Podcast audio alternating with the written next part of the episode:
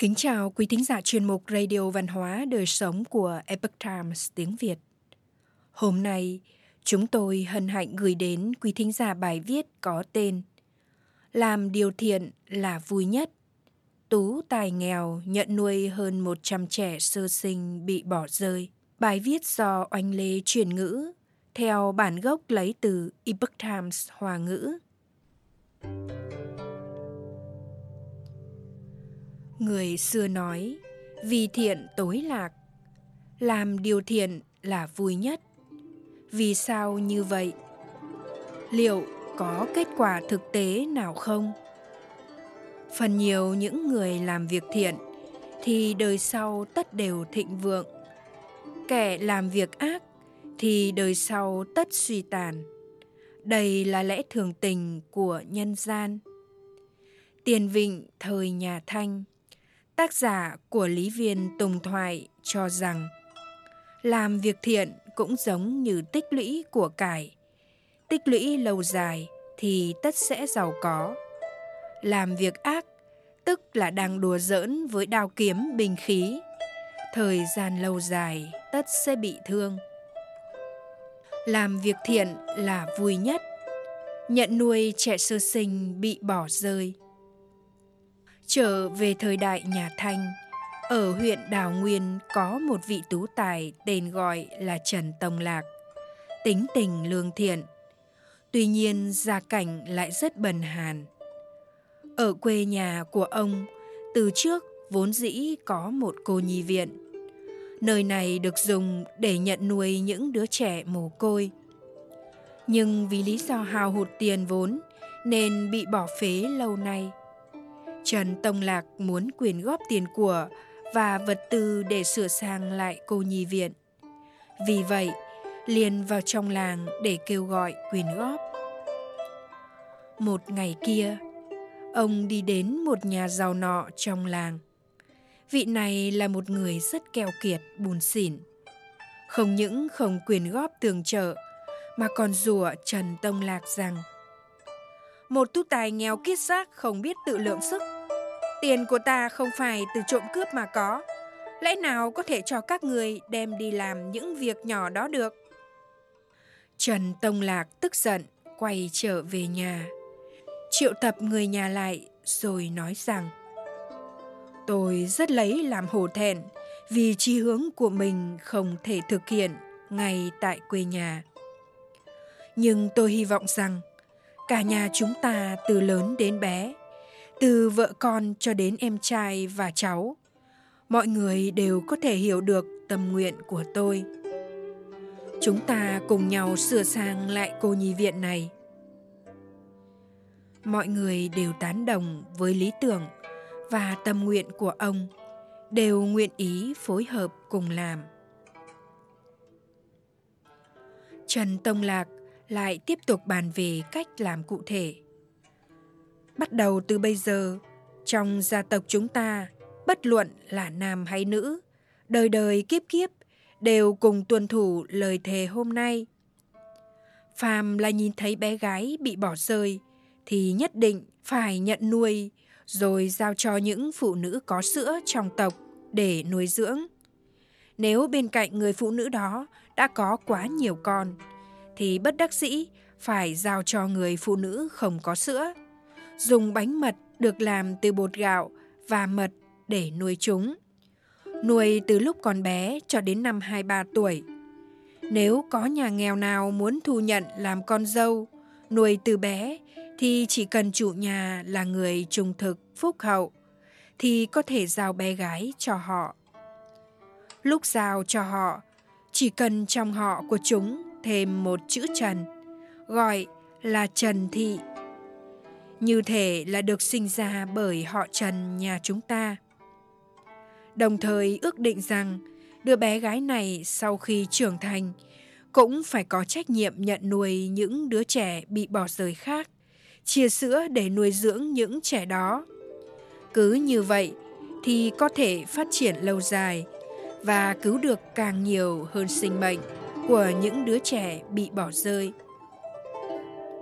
Trần Tông Lạc lúc đó bà 6 tuổi, sống thọ đến năm 90 tuổi, con cháu đầy nhà, phú quý song toàn.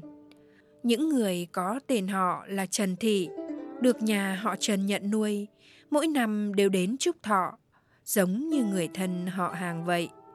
Tính toán lại thì có tổng cộng 176 người.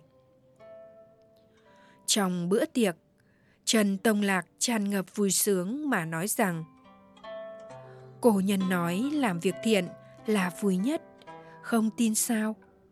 Người khác thích nhận con trai con gái nuôi, không biết so với Trần Thị của nhà chúng ta thì thế nào?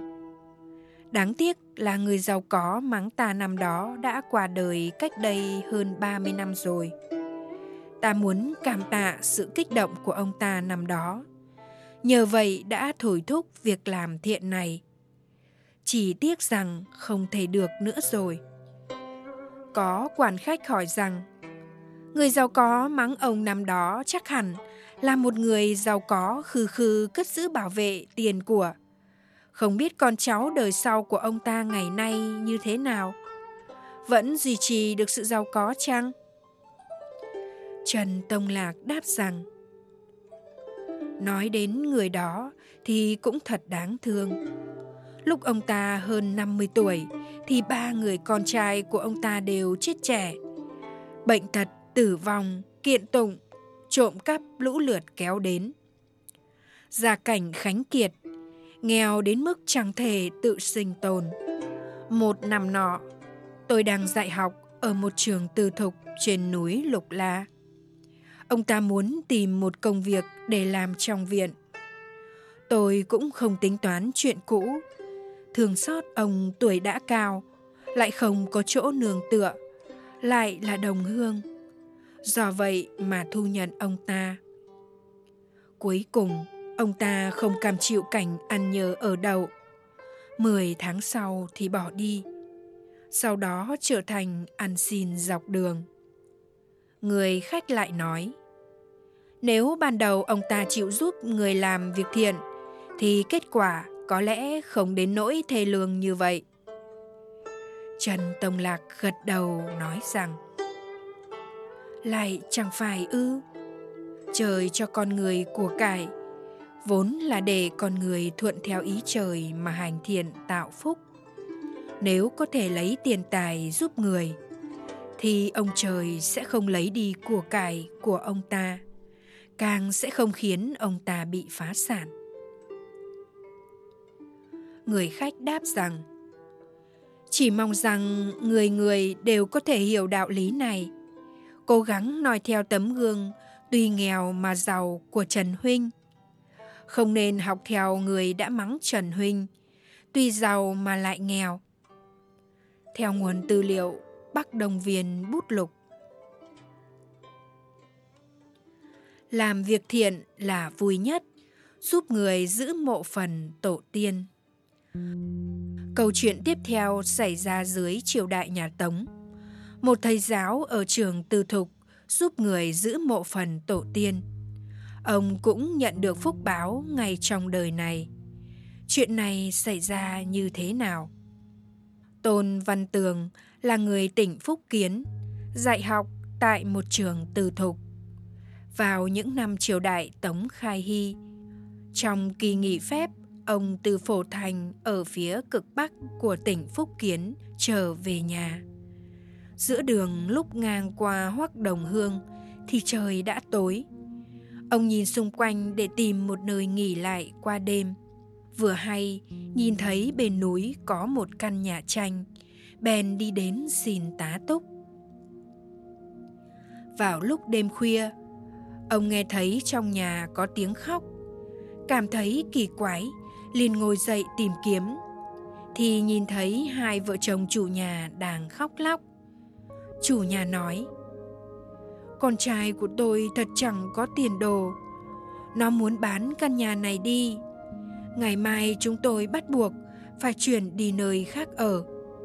Vì vậy mà không kiềm chế được sự đau lòng Tôn Văn Tường đáp lại hai người rằng, Hai người đừng buồn phiền nữa Chuyện này tôi sẽ giúp hai người nghĩ cách giải quyết Sáng ngày hôm sau, Khi tôn mỗ tỉnh giấc, thì phát hiện nơi mà mình nằm ngủ tối hôm qua hóa ra lại là một ngôi mộ. Trong lòng cảm thấy kinh sợ. Nhưng nhớ lại sự việc đã đồng ý khi tối, thì ông liền đứng chờ ngay bên cạnh ngôi mộ. Đến trưa, thì trông thấy một người mặc một áo bào dài đi đến. Trên tay cầm sẻng và gầu. Tôn mỗ hỏi ông ta muốn làm gì. Người kia đáp rằng, Bởi vì nhà tôi nghèo, Do vậy mà muốn di rời mộ phần tổ tiên đến an táng nơi khác. Phần đất này đem bán cho người khác để nuôi sống gia đình. Tôn Văn Tường đem tiền lương và số ngân lượng còn lại của mình toàn bộ tặng hết cho người kia. Sau đó liền rời đi mà không để lại danh tính gì. Mấy ngày sau, Tôn Văn Tường nằm mộng, thấy cặp vợ chồng đến bái lạy rồi nói rằng nhận ơn lớn của ngài. Không gì báo đáp. Nay xin được tặng hai tiểu phụng hoàng để cảm tạ ngài. Tôn văn tường sau đó, quả nhiên có hai người con trai. Con trai lớn đặt tên là phụ phụng. Con trai thứ đặt tên là dực phụng. Về sau cả hai đều đỗ đạt, làm quan đến chức công khanh. Nguồn tư liệu thiệp dị trí. Quý thính giả thân mến, chuyên mục radio văn hóa đời sống của epoch times tiếng việt đến đây là hết. Để đọc các bài viết khác của chúng tôi, quý vị có thể truy cập vào trang web itviet com. Cảm ơn quý vị đã lắng nghe, quan tâm và đăng ký kênh. Chào tạm biệt và hẹn gặp lại quý vị trong chương trình lần sau. Kính chúc mọi điều bình an và tốt lành đến quý vị cùng người thân.